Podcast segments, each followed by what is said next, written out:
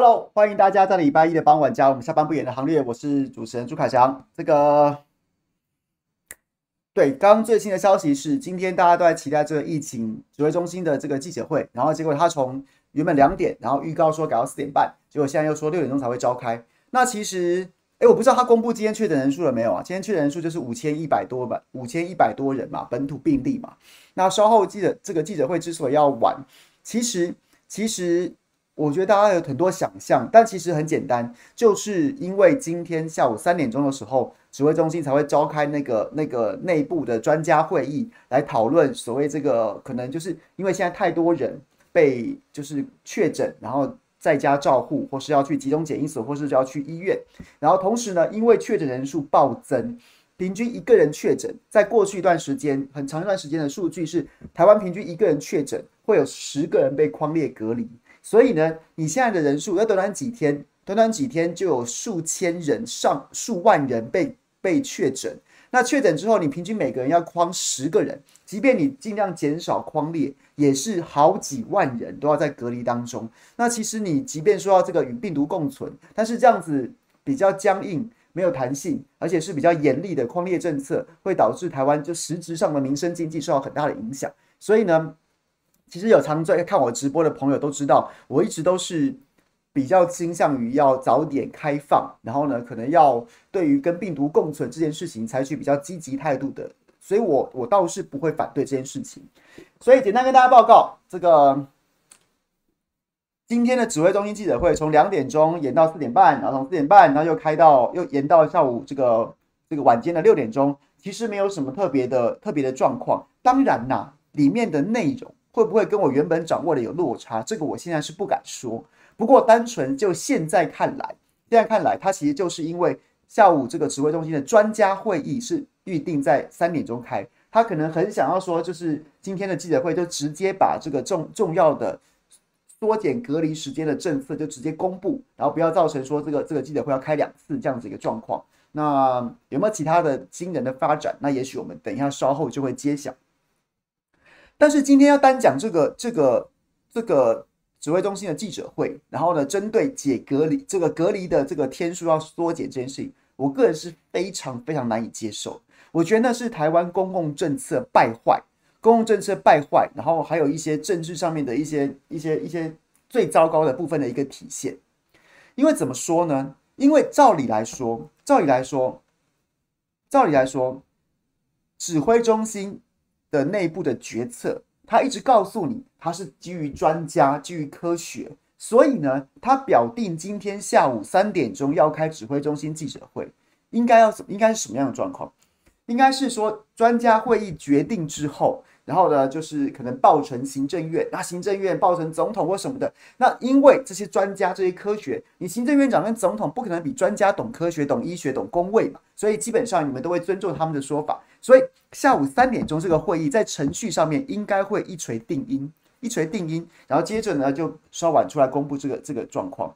可是各位，可是各位，昨天晚间大家都看到了党媒《自由时报》。不是已经率先披露了一个一个一个讯息吗？就是说苏贞昌拍板，苏贞昌拍板，隔离天数缩减。这个凡是确诊者的接触者，接触者照现在的规定是要是要隔离，好像好像好像七天吧，好像起码要呃呃五天以上，好像会会采一次，然后七天再采第二次，然后呢就是就是就可以解隔离，反正总之就是差不多七天这样子的一个数字。然后结果呢？结果呢？昨天晚间，《自由时报》就独家报道，是苏贞昌拍板的三加四，三加四，三天要隔离，四天自主健康管理，三天三天要隔离，自主健康管理。我等一下来讨论这个数字，我个人的看法。但是光就政治层面，光就公共政策的层面，光就光就。整个国家治理是不是依据科学的层面？请问一下，专家会议今天下午三点钟才要开，昨天晚上苏贞昌就拍板三加四，然后自由时报党媒独家宣布。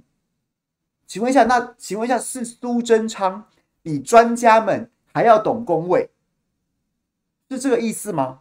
那如果苏贞昌昨天晚间就已经拍板三加四了。那请问一下，今天的专家会议还开还开个屁呀？还开个屁呀？你你难道你要告诉我说，今天的专家会议开出来的结果会跟苏贞昌昨天透过自由时报放话的那个那个三加四不一样吗？会不一样吗？不会嘛，不会嘛，官大学问大嘛。苏贞昌昨天晚间为了出来要抢这个功，为了出来要刷这个存在感，找了自由时报的党媒说，老子拍板三加四。那你今天下午这个指挥中心的专家记者会还开个屁？还开个屁？你难道出来打脸苏贞昌吗？那如果那如果你只是帮他背书，那你也不用在那边装了嘛。你今天下午两点钟就可以开啦。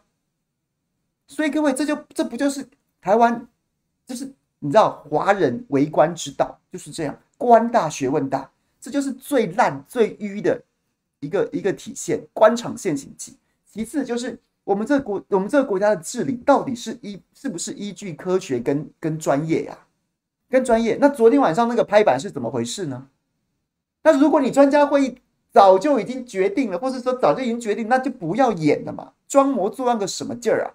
还把全全国百姓的心都吊在这边，对不对？哎呀，想说今天晚上有什么重大宣布？哎呀，怎么怎么怎么，非常糟糕哎、好，然后然后再来再来，对啊，好，看我看到小香香吐槽我，他说好了啦，朱凯翔，苏贞昌总统的圣旨，你敢嘴吗？对，等一下我们也来讲一下华氏。苏贞昌对不对？天无二日，山无二虎啊！但是华视一报新闻，台湾有两个总统啊。那苏总统是不是？虽然苏总统说三加四，你敢嘴是不是？我是不敢嘴了，但我还是要嘴了。好了，回来讲正经的，三加四这这个，其实我个人有掌握一些一些讯息啊。其实指挥中心的专家幕僚给的建议是什么？就是台湾现在因为真的匡列的范围实在太大了。造成很多实际上面民生经济，然后呢，这个职场上面、工作上面，或者说很多上面的困扰，所以他原本规划的是状况是什么？是确诊者，确诊者，就今天我真的真的快筛阳，PCR 也阳性了，就像是像是像是周玉蔻现在的状况，就像是这个随便王少伟、徐乃麟，然后呢，他们这样的状况，他们是真的确诊者，PCR 阳性了，就直接把他的隔离天数从十天，现在的十天。缩短到七天呐、因为其实现在很多的科学实证比较有有比较多科学实证的数据累积，就是 Omicron 轻症轻症多，无症状多，中重症少。同时呢，它的传染力大概在三到五天的时候，大概是最高是最强的。那你接下来隔离的天数拉长，没有对没有对这个疫情的扩散有什么实质的效应？它反而会，就是你对防疫，你隔到十天，对防疫没有太大的帮助，可是却对会对民生经济跟个人作息造成比较大的影响。所以呢，确诊者阳性确诊者就直接缩在七天，然后呢，影响更大的就是确诊者的接触者，接触者现在的规定是也要也要隔七天呐、也要隔七天呐、这个影响就非常大，因为第一个，第一个。确诊者都没症状，然后他传染他，然后确诊者都没症状了，很多隔离者更是莫名其妙就被框列了，莫名其妙他就被框列了，他我我就就七天就直接匡列框列七天，然后再来呢，再来再来是什么？再是如果今天你要整个国家的大政策是要以是要以增加快筛，然后呢来取代这个很严格的那些什么什么什么检测啊隔离政策，那如果你让让很多的接触者就直接狂列七天，会导致什么结果？会导致大家我好端端人人像没事一样，结果呢，我却因为这样子有可能要被要被要被隔离，所以我会选择怎么样？我会选择隐匿足迹，动机上面隐匿足迹，然后会选择隐匿隐匿疫情，我会选择逃避快筛。各位懂懂意思吗？就是你用一个非常严格的早两年之前的行之有年两年的这样子的一个比较相对严格的政策。大部分的人会觉得疫情对我没有造成什么影响，但是你的政策却造成我很大的困扰。所以，如果你真的希望逐步要与病毒共存，要以快筛取代 PCR，然后要以要以这个巩固、减少重症、减灾而取代而取代说大家都不要确诊这样子的观念转换的话，你就势必得把你的政策变得相对比较宽松跟弹性。这样子其实应该不难理解吧？随便抓到就去关七天、关十天，那我干脆就不要验了。我就说啦，我也不讳言告诉大家，我我是不验的。我有事我会吃普拿疼，没事我根本不会去看医生，我不会去快筛的，我不会没事去快筛。当然，除非是什么特殊状况强迫要快筛，不然我不会去筛的，就是这样子。所以这个政策放宽本来就是势在必行的。本来呢，这个内部的建议，确诊者隔离天数要缩减，然后同时呢，接触者他要更采取更宽松的政策，比如说接触者，哎呀，今天好像假设我们家里面我太太确诊，然后我当然就是理所当然的接触者。那如果我已经打过三剂疫苗，完整接种三剂疫苗，而且我也没有症状的话，我可能只要戴好口罩，自主健康管理就好，我还是可以正常作息、正常工作。但当当然，在自主健康管理期间是不能出去外面有什么，就是内用啊，就内用用餐脱下口罩来这边吃饭啊，或是非必要的社交生活，那都要暂停。哎，我觉得可以接受，哎，可以接受，哎。可以接受，我我当然可以为了防疫这件事情，减减少不必要的社交，或是我就外带，或者我就在家自己煮食，但是我还是可以正常工作，那就会那就有有助于增加我接受快筛，然后我增加我直面疫情的这样子的动机啊。那当然，如果你是打过没有打过三剂疫苗，你只打两剂的，或是只打一剂，甚至没打疫苗的，那当然还是有相对比较严格的隔离政策。这这是原本的规划，结果呢，苏贞昌突然丢出一个三加四。凭良心说，昨天其实很多有掌握消息的医药线的记者，或是我们政治线的记者，都很讶异，为什么改成三加四？改成三加是，对于这个状况是无于事无补的。它相对是还是比较宽松，没错。可是跟自主健康管理七天，你要隔离三天，再加四天自主健康管理，相对来说还是变严啦。那你就为德不足啦，你就为德不足啦。这是第一个问题。然后第二个问题是。现在即将崩溃的，现在即将崩溃的，也不只是，也不只是个别的接确诊者或接触者，或是相关的家庭跟职场，还有谁其实是真正岌岌可危的？他们非常的惨啊！这个惨当然不是说什么实际上面人生境遇的惨，而是他们的压力真的很大，工作量真的很大。就是第一线的疫调人员，第一线的疫调人员真的非常的非常的辛苦啊！我今天早上听伟哲去上伟汉哥的节目访问。伟哲算是一个在疫情当中相对保守的一个六都市长，他怎么说？他很明白的讲，每天确诊如果如果破千人，就做就没办法做疫调了，基本上就没办法做疫调了，数百以上就很难做疫调，他们已经做不到疫调了。确实如此啊，各位去看台南市的这个市长韦哲的脸书。他原本是那种巨细靡遗到几小时几分在什么地方停留都会发几十张图卡在那边讲个别暗号的，现在也他也不这么做，他是讲某某群聚案怎样怎样的暗号怎样怎样怎样，他接下来确诊人数在持续增加，他也做不到了。所以呢，第一线疫调人员，你只要框列，然后要求有人居家隔离，他就必须掌握这个居家隔离者他的行踪。所以各位懂我意思吗？就是今天，如果你直接把接触者改成自我健康管理，你可以大大的减少疫调人员的负担。可是今天，只要有不管是三天还是七天，他只要有居家隔离，你就理论上来说，政府就必须要去管制这个居家隔离者这这这三天有没有在家居家隔离。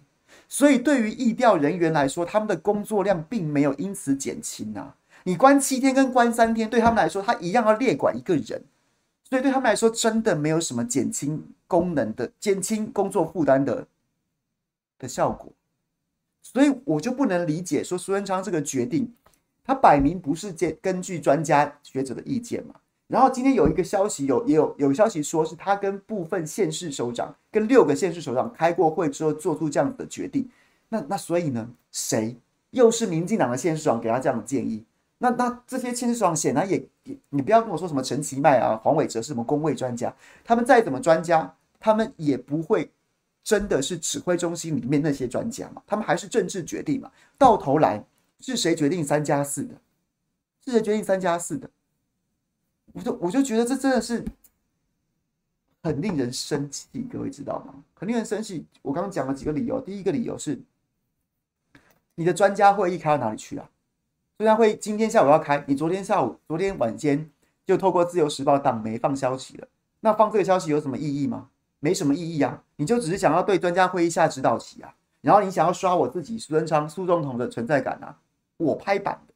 人民如果觉得这件事情稍微稍微得到了这个防疫苦闷当中的缓解，那你要记得，请你念的念着我苏总统的好，是我拍板决定的。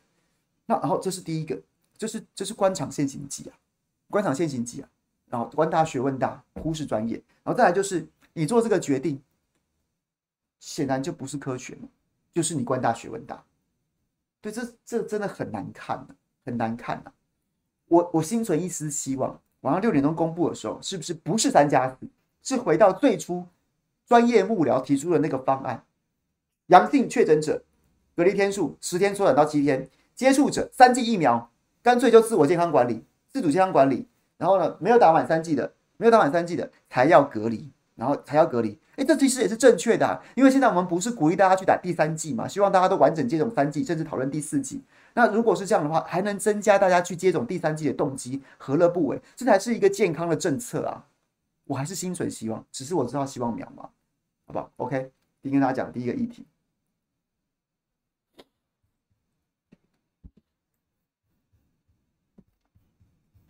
大家是不是也有其他不同看法？有不同看法，有不同看法，欢迎欢迎也告诉我，没有关系啊。其实我知道，还是有很多朋友对疫情是很恐慌，觉得说为什么要缩短什么什么什么的。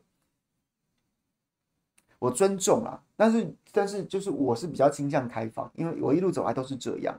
那我的理由，其实我在直播当中也跟大家讲过很多次了，因为就是成本问题啊，成本问题啊。你防疫是怕疫情造成社会成本，大量的死亡、大量的重症、大量的这个社会资源的浪费。那你你疫情本身会造成，那你防疫严格的社会手段也会造成，那就是看哪，就是看一个拉扯嘛，一个拉扯嘛，就是。哪个成本比较高？当你防疫付出的成本高于疫情本身造成的话，那你当然就要调整你的手段的轻重缓急，就是这样子。对，老人小孩要好，要要小心。所以我从来不会去跟人家争论，说我一定要怎么样。然后呢，所有家里面有长辈或是有小朋友的，我也绝对支持，我也绝对就是会帮他们，就是会会觉得说你要怎么样防疫都没有问题，因为小朋友确实现在危险性比较高一点。所以，我们大家也不用在这件事情上面争论，争论政策往开放走，但是你每个人还是可以把自己的防疫做好，这完全不用互相去勉强跟互相吵架的。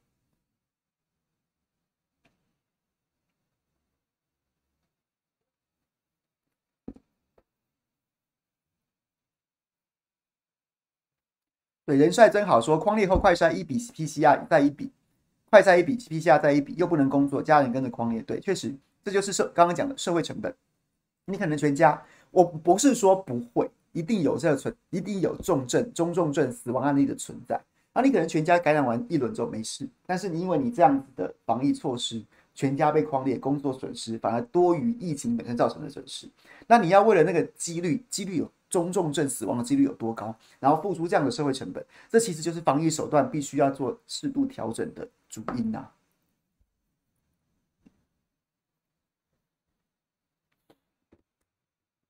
好，这第一个。然后呢，我知道今天大家都很想讲，挺想听我讲周玉蔻的周玉蔻的的题目啦。那我其实我觉得周玉蔻那个就真的难看，真的。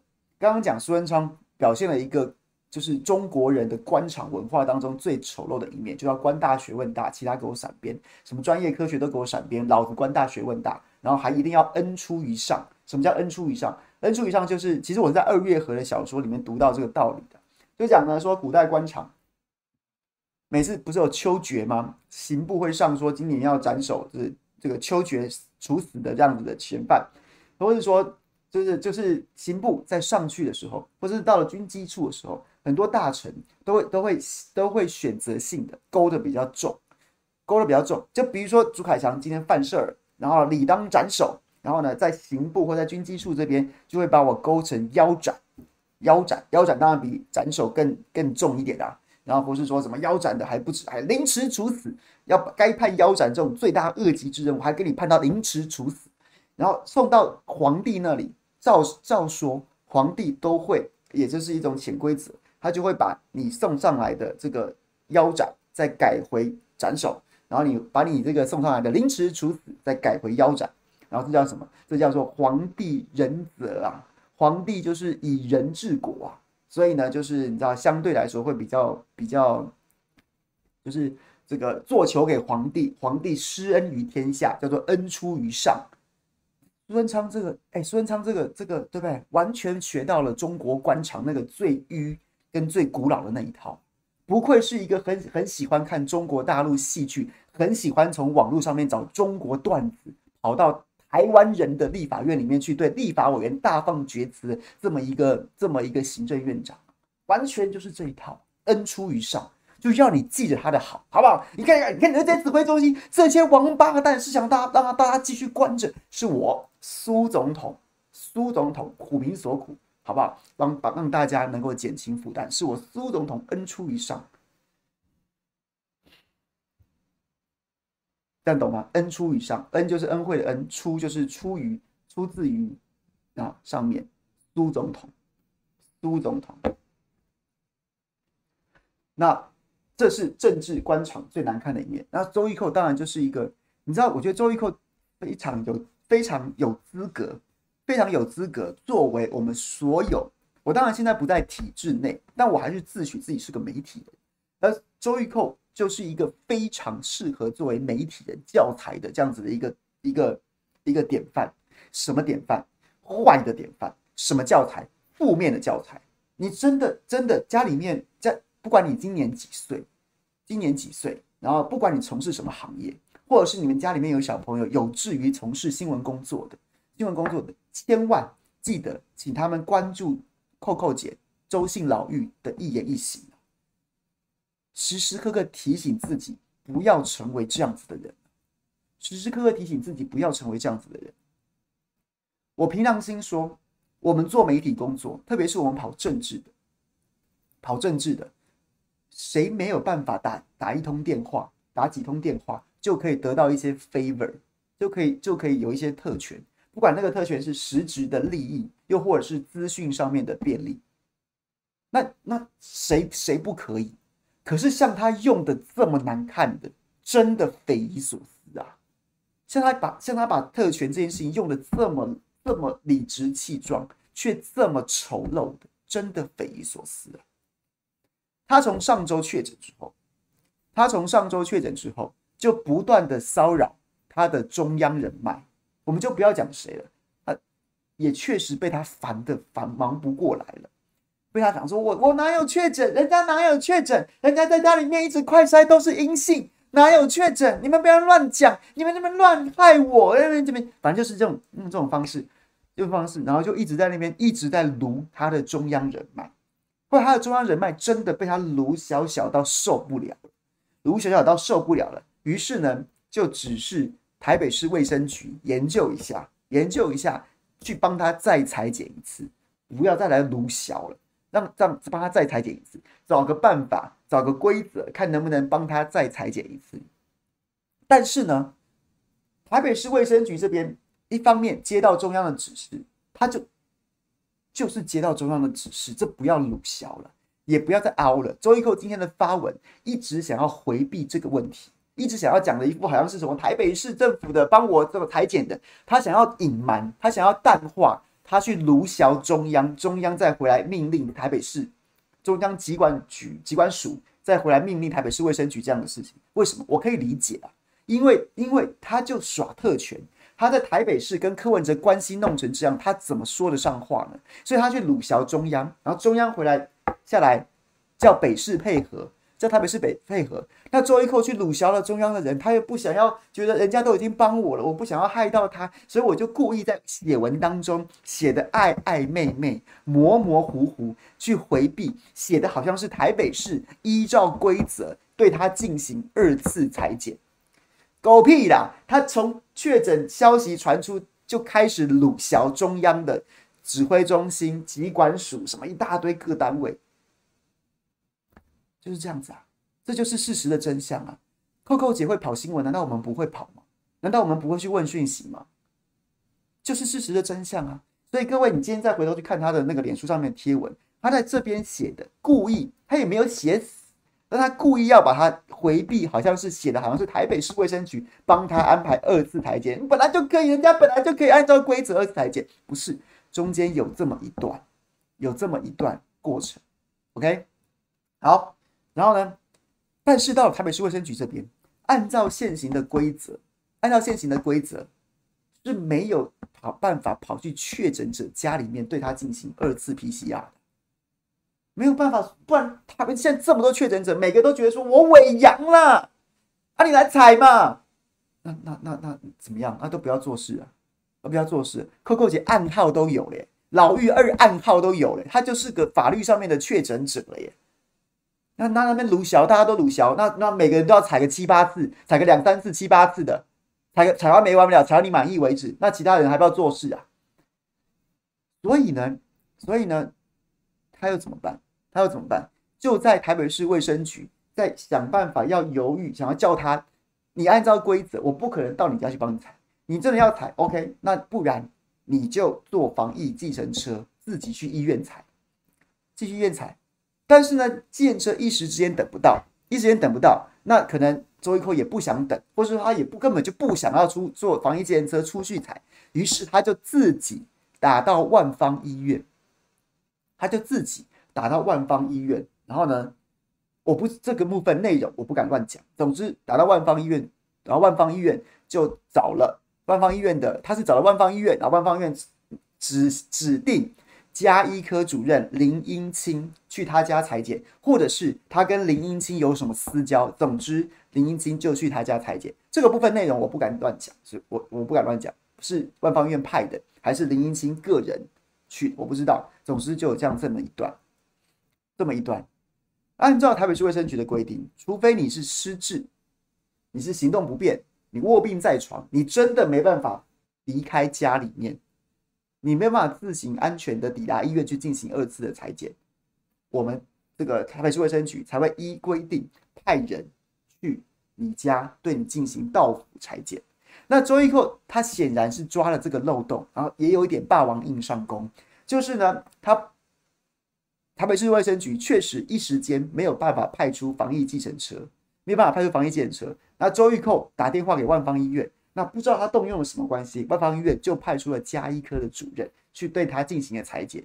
那台北市卫生局就有一点在这一局里面被赶鸭子上架，然后就所以就是免予同意，报准万方医院的家医科主任林英清去周玉蔻家对他进行二次裁剪，就是这样。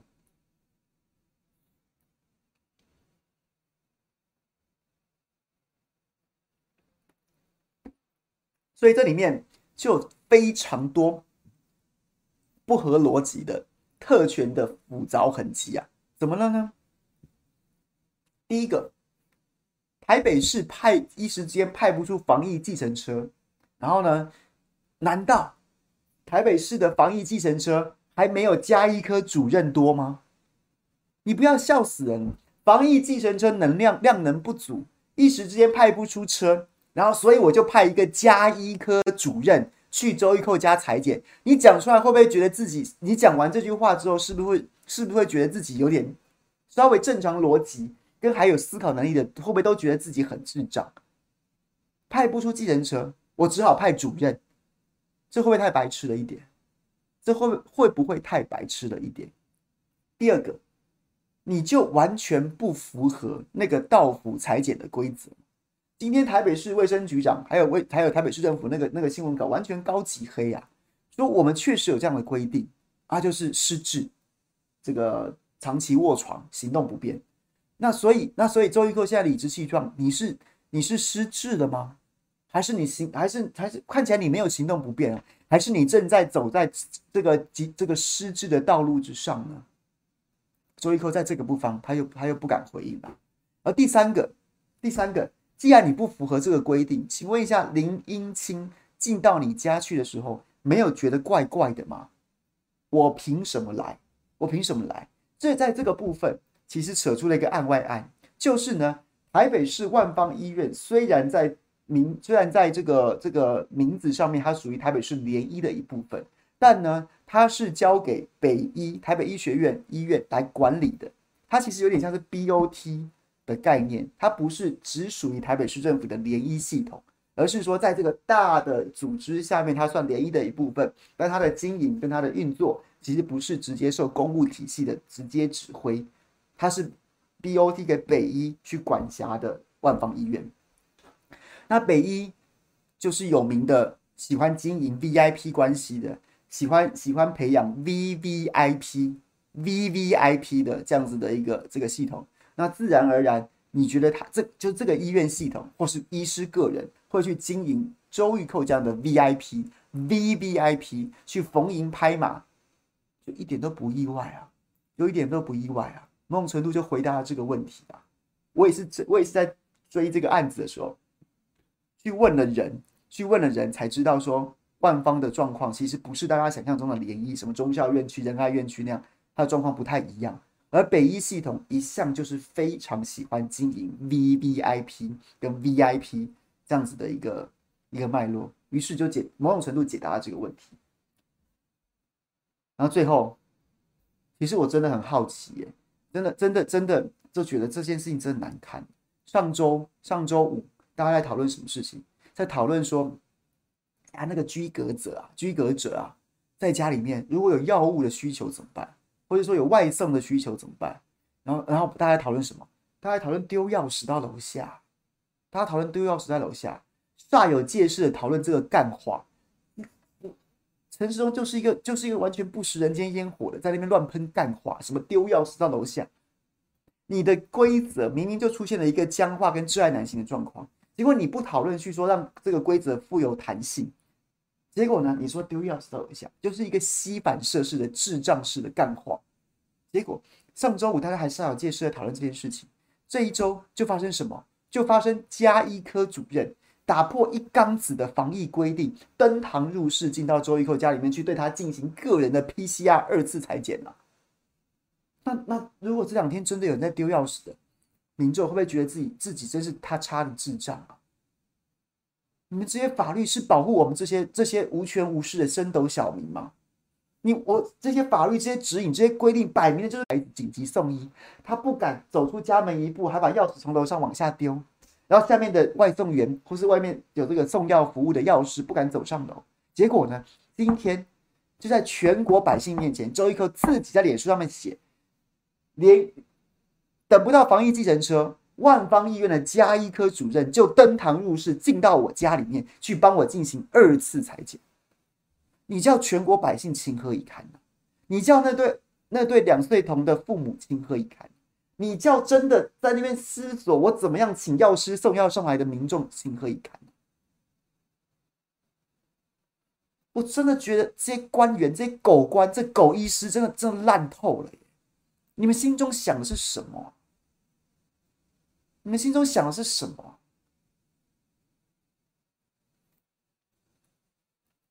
我想狗意思好重，狗官狗意思好好重。可是我真的想不出更适当的形容词来形容这样子的人。人在宫门好修行啊！你在联医，就算不要说你是公务员，哎，应该也有公，也算半公务员吧？啊，对。然后你你的核心价值到底是什么？柯文哲、黄珊珊上周在隔离当中，他们前两天解隔离了嘛？他们在隔离当中一再提醒我们什么？一再提醒我们说，台北市的医疗量能会在下四月下旬就开始紧绷，就开始紧绷。然后呢，请大家尽量囤粮、囤药物。然后呢，就是对要有要有一些要在自我保护，要有一点自我保护的机制。然后不要尽量没事不要去看医生，不要把医疗量能压压垮。你在隔离当中心心念念的是这个，我还一度感动哎，我还觉得对，确实啊，大家共体时间。结果呢，你的加医科主任跑去周玉蔻家去对他进行二次裁剪，这简直恬不知耻哎！你有没有想象你的市长在干嘛？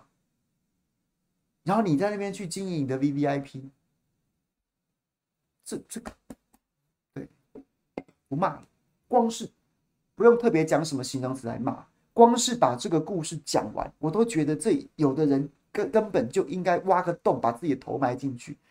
如果你还有一点点羞耻心的话，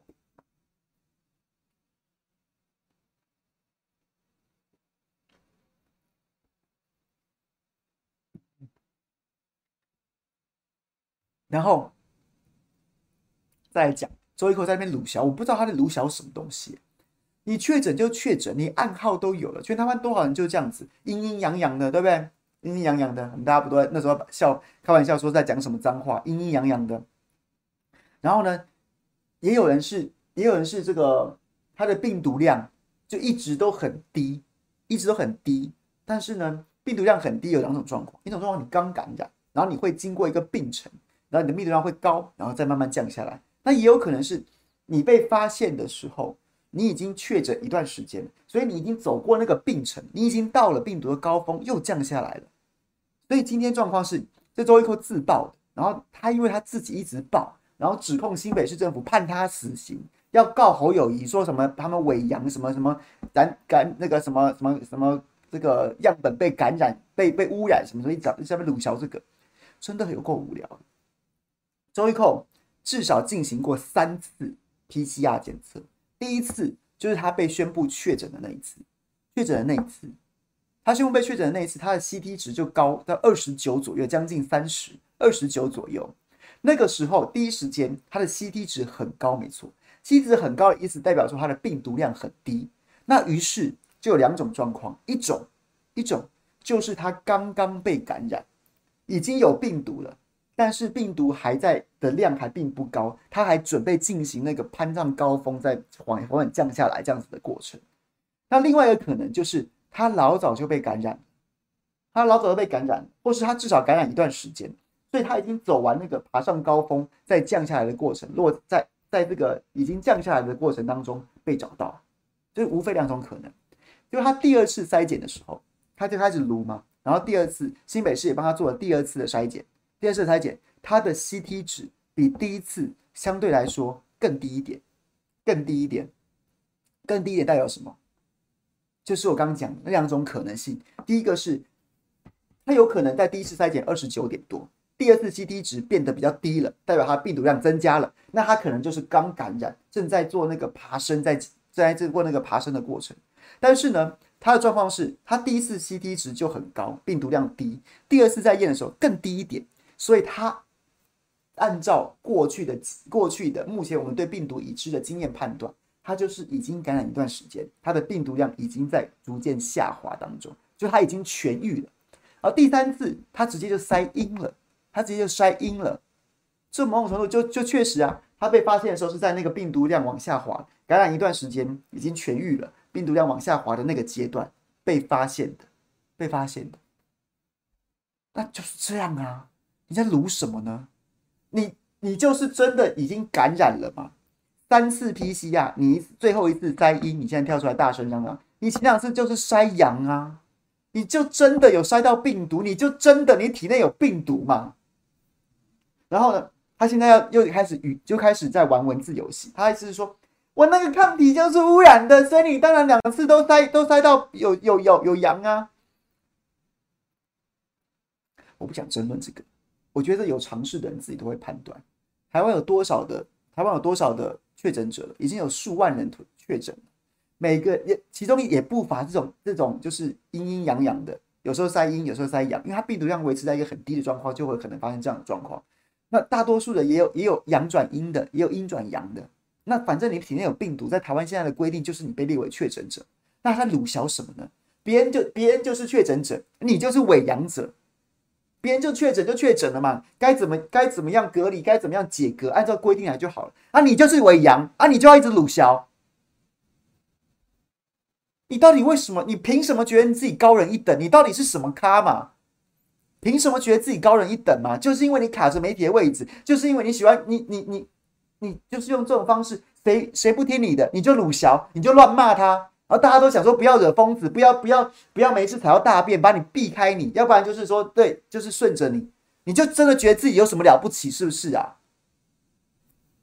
真的很烦，真的很鲁小，就这样子而已啊，就这样子啊，就是这样子，你就是就是，这不是一个在按照台湾现在每个每个民众都三折肱成良医，我们有两年时间在防疫，对这件事情的理解都很能很能理解。你的 CT 值越塞越高，最后塞到阴，就是代表说你可能已经感染一段时间了嘛？这就是什么？这就是你一天到晚在干屌，你在那边把李秉颖跟陈时中捧成神，而咱们社区怎样讲？那靠呗，你就是社区黑树啊，你就是那个在原本的防疫规则之下的漏网之鱼，你早就感染了嘛。你都已经感染一段时间，感染到病毒都已经病毒都已经走完那个病程，病毒都已经开始自然衰减了。你就是那个黑树啊！你九牛二虎之力，你要跟全全国民众凹说你是伪阳，但其实你就是黑数。这个这个资讯这么明白摊在那边，大家都看得懂，你凹什么凹啊？而且我不懂这个有什么好凹的。你可以做一个防疫的好榜样，乖宝宝。你说啊，你看我，你看我，我都是这样子，该怎么办就怎么办。我们力挺指挥中心到底，这也是一种处理方式啊。你在那一直凹，你是伪阳，你要你要干嘛？你还是得待完十天呢、不懂哎、我不懂哎、有没有人可以告诉我？有没有人告诉我？我不懂，我不懂鲁小这件事情的目的到底是什么？你就已经有一个暗号，那个暗号就是一辈子跟着你啦。你就是被你就是确诊者啦。那你一直熬说，我阴性，我阴性，要怎样？要怎样？目的是什么？我我不懂，我不懂，我不懂。是确诊很丢脸吗？还是怎么样？还是还是怎么样？我不懂哎、欸，还是聊天室里面有没有朋友告诉我，可以帮我解释这一点？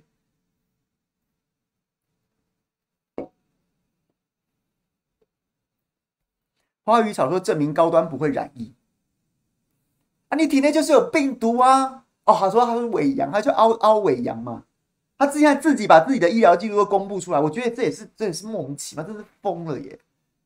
三季高端仔对不对？三季高端仔不会染疫，那、啊、黄玉芬也染疫啦，黄玉芬也染疫啦。啊，你这个证明有什么意义？你证明这有什么意义？没有人在在乎几剂几剂会不会染疫的啦，真的没有在在乎了啦。现在大家就是防重症就好了啦，防中重症，你的高端已经没有让你中重症啦，还让你出来在那边，那够啦！你还你到底在撸什么？我不懂。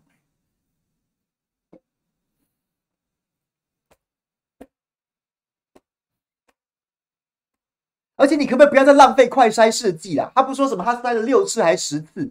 很多民众真的工作所需，或是不管是因为什么特别的、特殊的。行程或机构的门禁所需，大家都在讲说要要买快筛试剂，你一个人筛六次，一个人筛十次，六次还十次，有没有必要啊？你不要再浪费了，好不好啊？莫名其妙哎、看了就生气哎、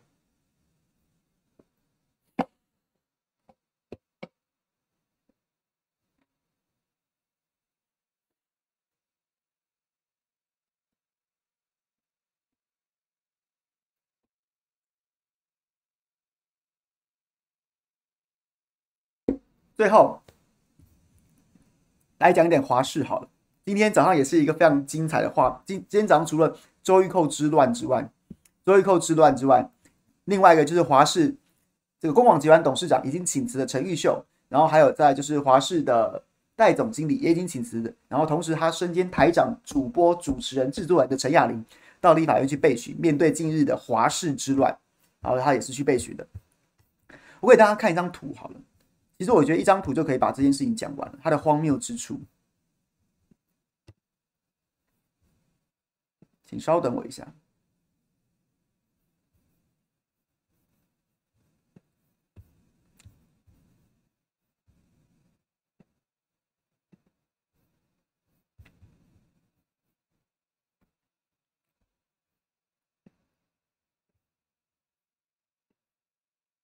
喘口气，三十秒，我顺便抓一下图。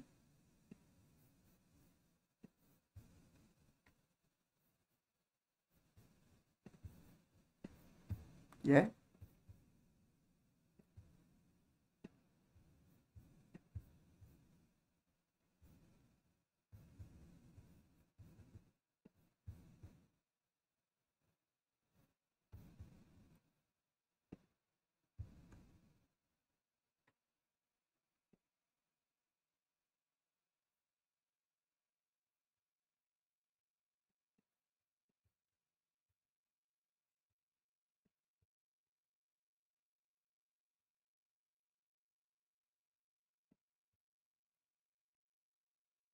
糟糕，抓不下来。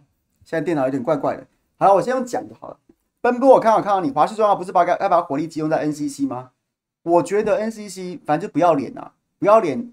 我觉得先两分两层次啦。NCC 当然是不要脸，但是 NCC 政治效应。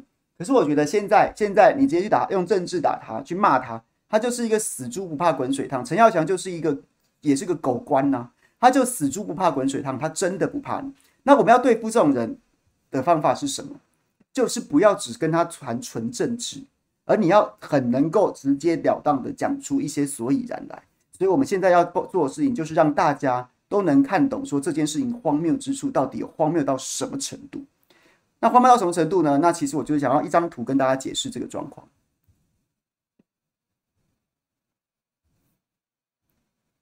结果我现在头抓不下来，糟糕糟糕！等我一下，等我一下啊！不行，我一定要抓下来。理解，谢谢你，谢谢你，董内。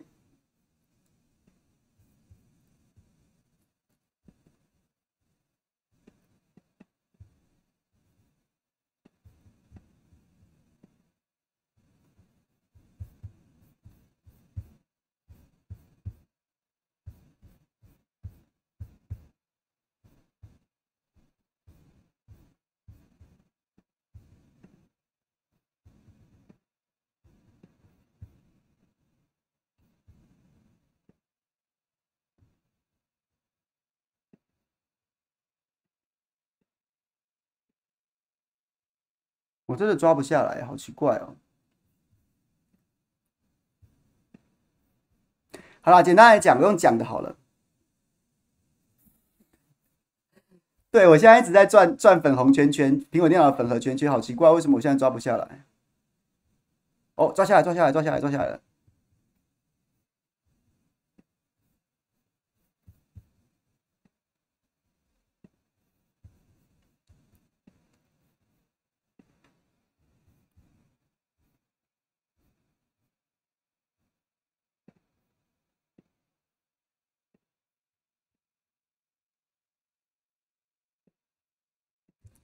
好，来，就这张图，这张图就是今华氏之乱，从上周开始已经乱第乱到第四乱乱了四次四波了。第一波，第一波就是最初的，就是说什么这个这个共共军打来了，导弹袭击台北港啊，什么什么什么的。然后第二波就是原本要发道歉声明，结果出来什么大屯火山，大屯火山爆发，什么岩浆滚滚而下。然后第三波就是昨天的这一则新闻，这则新闻又被网友截图了。总统蔡英文、总统苏贞，对不起，总统苏贞昌就是在一个，在一个就是今天董事长、前董事长跟前代总经理都要去备询的时候，又又出包了。就大家可以觉得，大家就觉得很不可思议，觉不可思议，怎么可以连续出包到这种程度？那我想要跟大家讲个门道啦，门道就是你可能觉得说，哎呀，华视就是很很夸张。但是我觉得自己，我们新闻人看到这件事情夸张之处在哪里？就在于他这个图要出去，要经过多少多少的流程啊？要经过多少的流程？各位注意一下这张图，这张这个总统蔡英文苏总呃总统苏贞昌这张图，这张图呢，基本上从我们在做电视新闻的角度来说，这个画面是摄影记者拍的，然后呢，这个这个稿子这个标题是文字记者写的啊，编标题有可能是编辑有改过。但是稿子是文字的记者写的，然后呢，这张黄红色底的总统蔡英文、总统苏贞昌的，通常呢都是文字记者，文字记者会把他要发的这样子的一个图卡的内容发到公司的动画室里面，那动画室有的时候做做会动的动画，有时候做那个固定的图卡，就会交给动画室里面的同仁去处理。那这个内容，动画室的同仁不会知道你要发什么啊，当然是记者。基于你新闻的补充说明的需要，所以你会提供内容。所以记者要不是记者交给动画室的字的字写错了，他把总统打成苏贞昌，或把要再不然就是动画动画室里面的同仁在制作这张图卡的时候，他可能不管是 Ctrl V、Ctrl C 复制贴上的过程当中，总统贴了两次，所以这个部分就已经错第一次了，就已经错第一次了，至少。至少动画就是动画室里面的同仁跟文字记者已经有一个错，或者是两个错了，有可能文字写错了，动画室的同仁也没发现，就已经有两个有两个错误了。第三个错误是这样子的图卡会出现在新闻上面，通常都经过剪接的摄影记者，摄影记者会在电脑里面取得这张图卡，然后把它贴上贴上影像当影像的新闻上面，然后呢再把它传送出去。这个现在大家都有剪辑的剪辑的这样子的经验了，应该可能理解。所以第三个错代表摄影记者在把这张图卡剪到新闻当中的时候也没发现了。第三个，第三个没发现。第三个，再来呢？这则新闻理论上来说，理论上来说，好了，他做完做袋子之后呢，它会传到电这个电数位的播出系统。播出系统呢，在副控室里面，副控室里面。助理导播他应该要验一下带，他要确定这则新闻有没有到，他要确定一下这则新闻有没有什么黑画面啊，有没有什么什么什么中间有什么出现什么这个不该有的一些技术上的错误。理论上来说，他应该会看过一次。第三个人助理导播显然没看。然后呢，导播在 on 的时候，导播在 on 这则新闻的时候，然后呢，理论上来说，当天新闻的这则新闻的制作人。也应该在也应该在副控室里面看着这个新闻的播出，所以导播也没看到，然后制作人也没发现，整个副控室里面都没人发现。这已经第几关了？这已经过到第六关了。那最扯的第七关，第七关是什么？第七关是这则新闻总有主播播报吧？总有主播播报吧？总有主播播报吧？所以主播对于你到底念完稿子之后进了新闻，到底播了什么东西，你根本不看吗？你根本不看，你根本没有发现说总统蔡英文、总统苏贞昌吗？这已经是过了第七关了，过了第七关都没人发现了。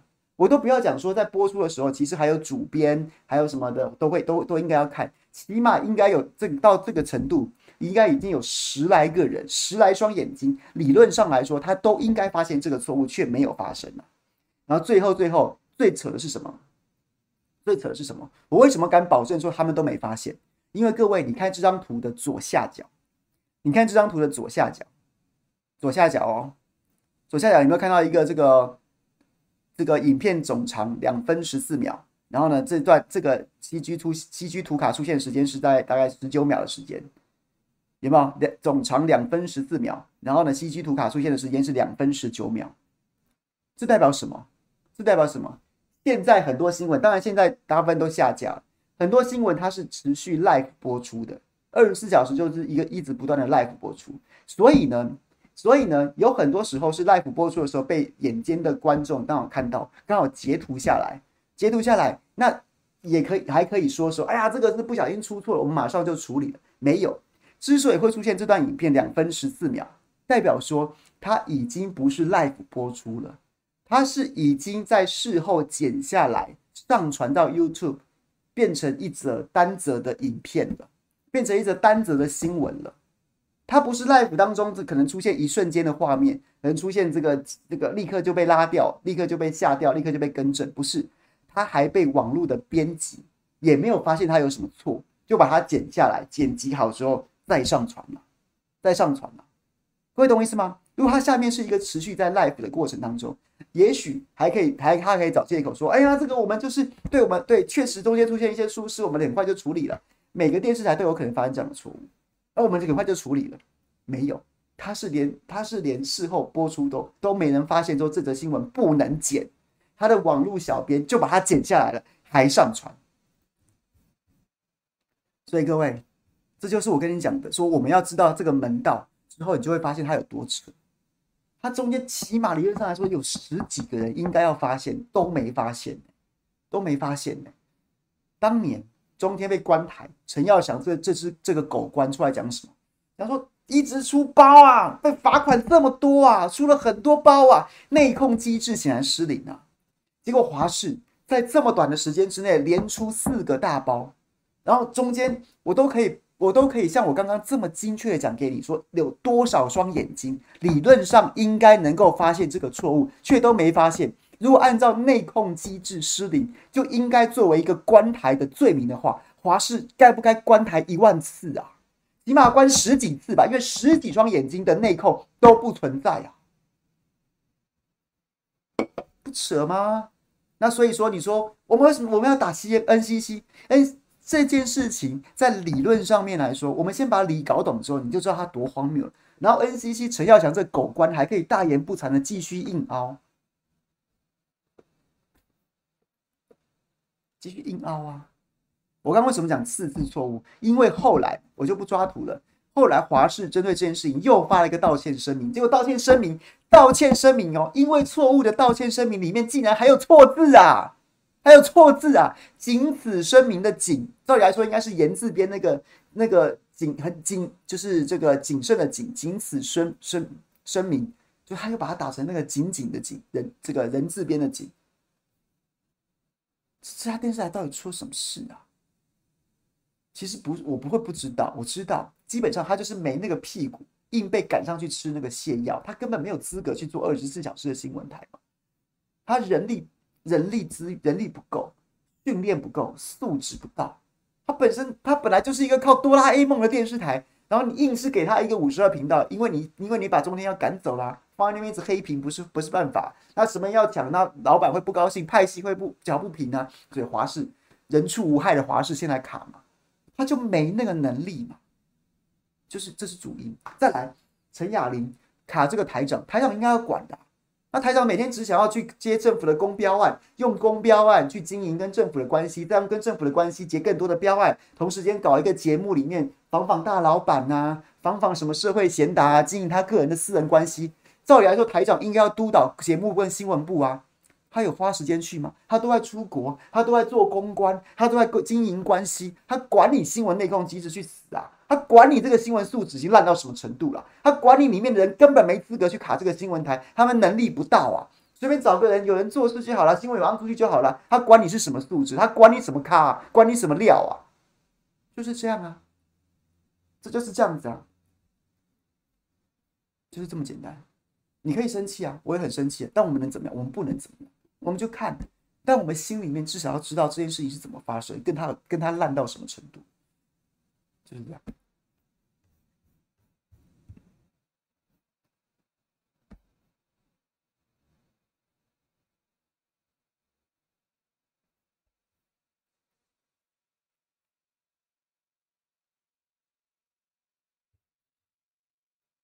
还是呃华视这家电视台，它明明就是台湾的公广集团。中华民国公广集团某种程度还拿纳税人的纳税人的钱要去拿了很多标案，然后来养活他的呢。结果华视这家这家号称台湾人公广集团要讲台湾的声音，它里面三个一哥级的人物分别是什么？分别是汪浩啊，这个这个这个这个他是他是英国英籍英裔啊英籍中国人，然后呢石坂民夫啊一个日本人，然后再像哆啦 A 梦啊一个日本一只日本的机械猫。是靠这三个，是靠这三个，这三三本柱撑起来的，烂不烂？烂不烂？该不该关台？这种公网集团干脆直接把整个台收掉，你直接把那个无线频谱拿出来公开招标，让真正有能力的人去做算了，起码人家还能赚钱，还能制造创造就业。你一直拿拿党的奶水，然后去为了为为这么一个烂台，然后这个烂台呢就回报你这种内容丢人现眼，然后养活什么？养活再讲一次。法轮功，法轮功大纪元这一票的大将石板民夫跟汪浩，一个英国人，一个日本人，还有一只日本来的机械猫，烂不烂？丢不丢人？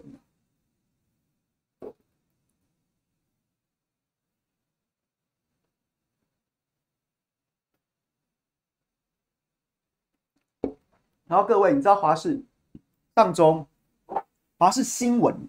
每天新闻五十二台的新闻时段都很低啊，大家都零点零几啊。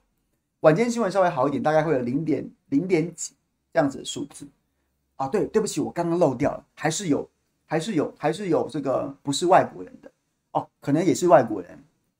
四大天王，华视收视率的四大天王，四大天王，对，mini 你讲到了，英国人汪浩，日本人石坂民夫，日本人日本。机械猫、哆啦 A 梦，还有一个中国人包青天，就这样没了，没了。四本柱，四本柱，中国人包青天，日本机械猫、哆啦 A 梦，日本人石板民夫跟英国人汪浩，就这样，就是公广集团，会不会笑掉人大？会不会？你会不会觉得我们辛苦赚钱，纳税给政府，然后政府随便丢什么客家歌曲典藏，随便丢什么一大堆有的没的，什么侨爱台湾标案，几千万、几千万去养这个烂台？又快纳税了，我我真他妈的不想缴税了。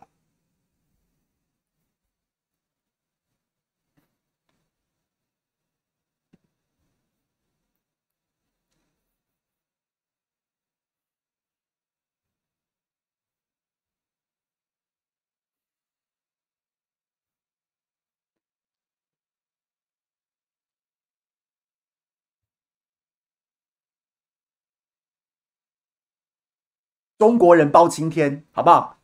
华氏是一家会把江浙料理列为异国料理的台，那所以包青天难道不是一个中国开封人？哎，包青天也不是开封人，包青天是在开封、开封、开封上班哈、不好意思，不好意思。对啊，这不是，这怎么怎么都靠外国人呐、啊？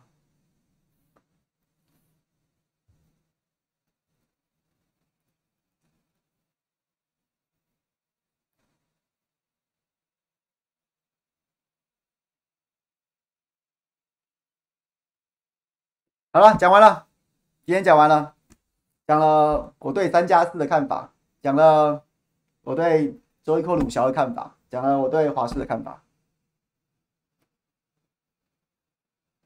安徽人，对，安徽人包青天包准呐、对对对。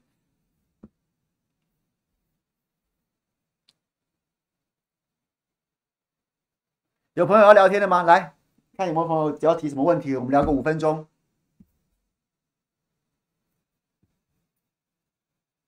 啊，对，要预告一下，昨天晚上我跟小满在这个五二新闻俱乐部留这个聊天，陪他等陪他守电话。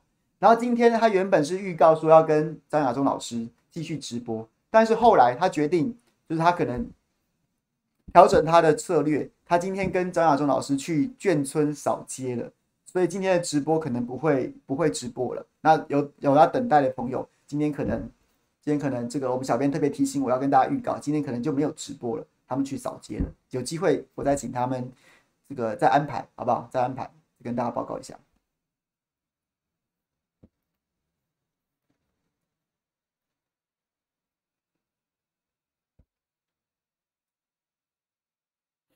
哈哈。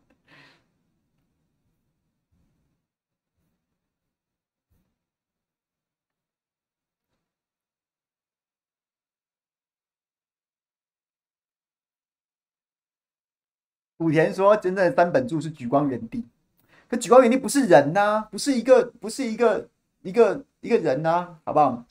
对啊，莒光园地，对，莒光园地也是没错。但是如果是人的话，我们家就是四四大天王：中国人、英国人、日本人、日本猫，四大天王。”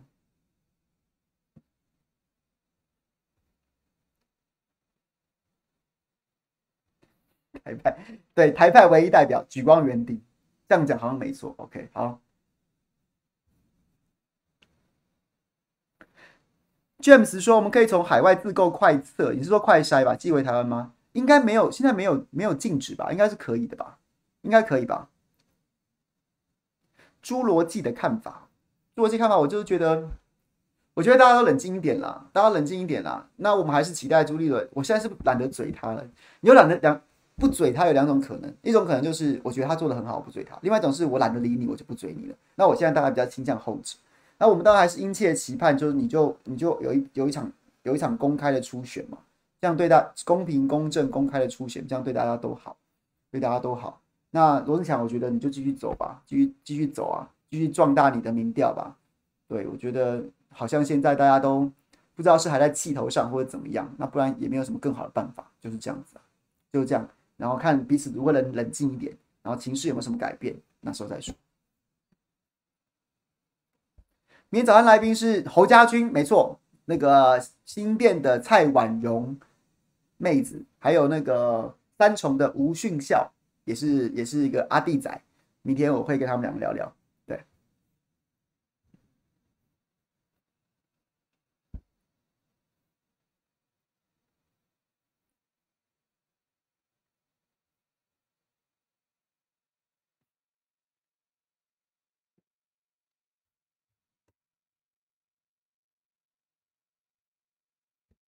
好了，今天谢谢大家了，Eddie，我知道你举手，但今天就今天就是你要发言吗？我看一下我的中共同路小米喇叭，可是我好久没充电，我很怕它没电。你有说谁来早餐没有早餐？明天婉容说要帮我带早餐来，希望希望希望可以让你满意，好吗？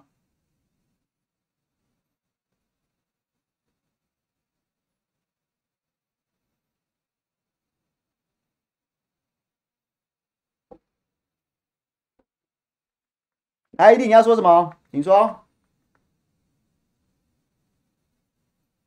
哎，应该说，反正现在决定在做什么事情啊，其实都是有目的性的，所以就是我们是做那么多先锋的事情，而且他他是连续性的，我觉得反而要去思考他是要事情。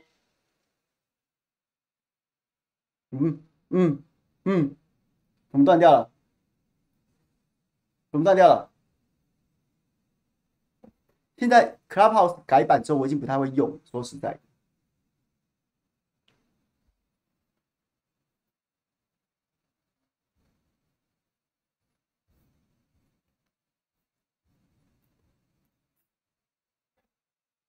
好吧，先这样子喽，就谢谢大家喽，今天谢谢大家喽，我们礼拜礼拜四再会喽，可以换好一点的喇叭，好啊。可是有些喇叭很有很多喇叭不太支援 Clubhouse，还是大家推荐我，可以留言告诉我推荐我喇叭。我后来我我本我家里有一个另外一个喇叭，但是它就不支援不支援 Clubhouse，然后没有办法用，所以我到最后只好用这个小米的，确实音质还是有差。那这个部分实在是我不理解的地方，或是我不我不熟的地方，所以有各位朋友有更好的建议的话，欢迎你建议你提出提出方法，我来我来想办法解决。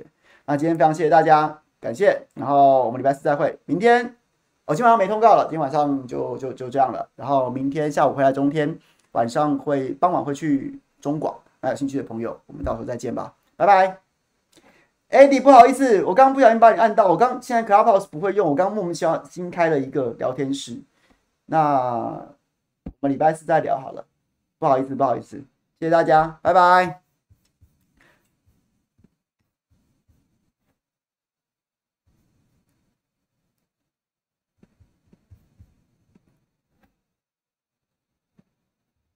谢谢大家了，拜拜。